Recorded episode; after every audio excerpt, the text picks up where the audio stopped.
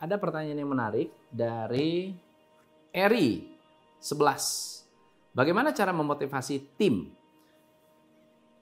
Ada lima langkah yang bisa Anda lakukan untuk memotivasi tim Anda secara maksimal.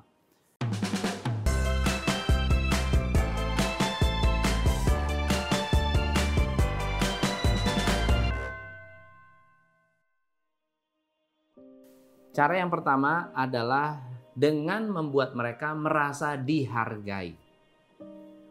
Motivasi datangnya dari dalam. Kita tidak bisa memotivasi dari luar. Kita nggak bisa bilang, ayo semangat, semangat, semangat. Orang pasti akan semangat. Belum tentu. Tapi kalau orang dihargai, orang diajak berbicara dengan sopan dan terhormat. Orang diberi tempat yang layak. Orang diberi informasi tentang peraturan perusahaan yang transparan, orang akan merasa dihormati. Ada nilai yang kita berikan kepada karyawan tersebut sehingga karyawan merasa dirinya berharga. Itu saja sudah membuat orang merasa termotivasi. Langkah yang kedua adalah komunikasi yang sering dan jelas. Banyak orang berkomunikasi jarang dan tidak jelas. Kalau Anda berkomunikasi lebih sering dan berkomunikasi dengan lebih jelas, karyawan tahu maunya kita apa.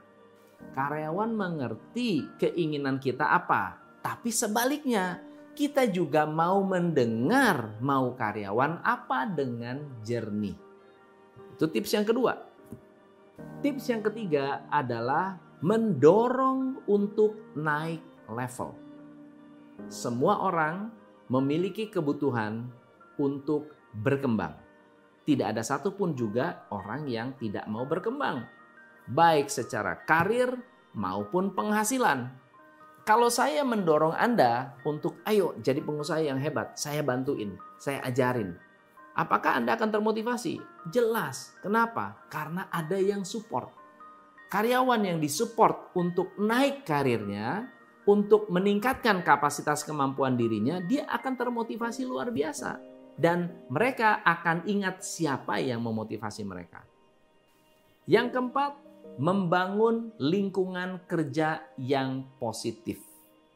Kalau Anda memiliki culture office politik. Office politik itu ngomongin orang di belakang, di depannya oke-oke, tapi di belakangnya sikut-sikutan. Karyawan akan satu, bisa jadi mereka jadi pemain, pemain office politik, tapi yang kedua bisa jadi banyak yang nggak betah. So, gimana Anda bisa mendesain sebuah budaya yang akan membuat karyawan bekerja secara positif? Lingkungan yang positif melahirkan orang-orang yang positif. Orang-orang yang positif akan menarik customer-customer yang positif. Yang kelima adalah memberikan tanggung jawab. Apa yang dimaksud dengan tanggung jawab? Orang yang tidak merasa dipercaya akan melakukan hal-hal yang tidak dipercaya. Tapi orang yang dipercaya akan berusaha menjaga kepercayaan. Itu yang disebut tanggung jawab.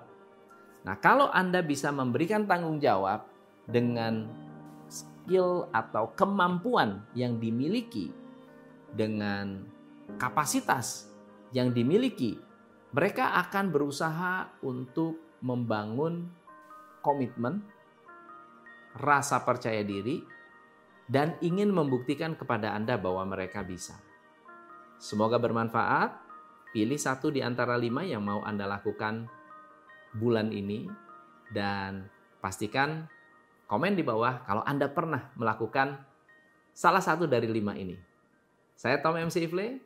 Salam pencerahan. Hanya di Top Coach Indonesia.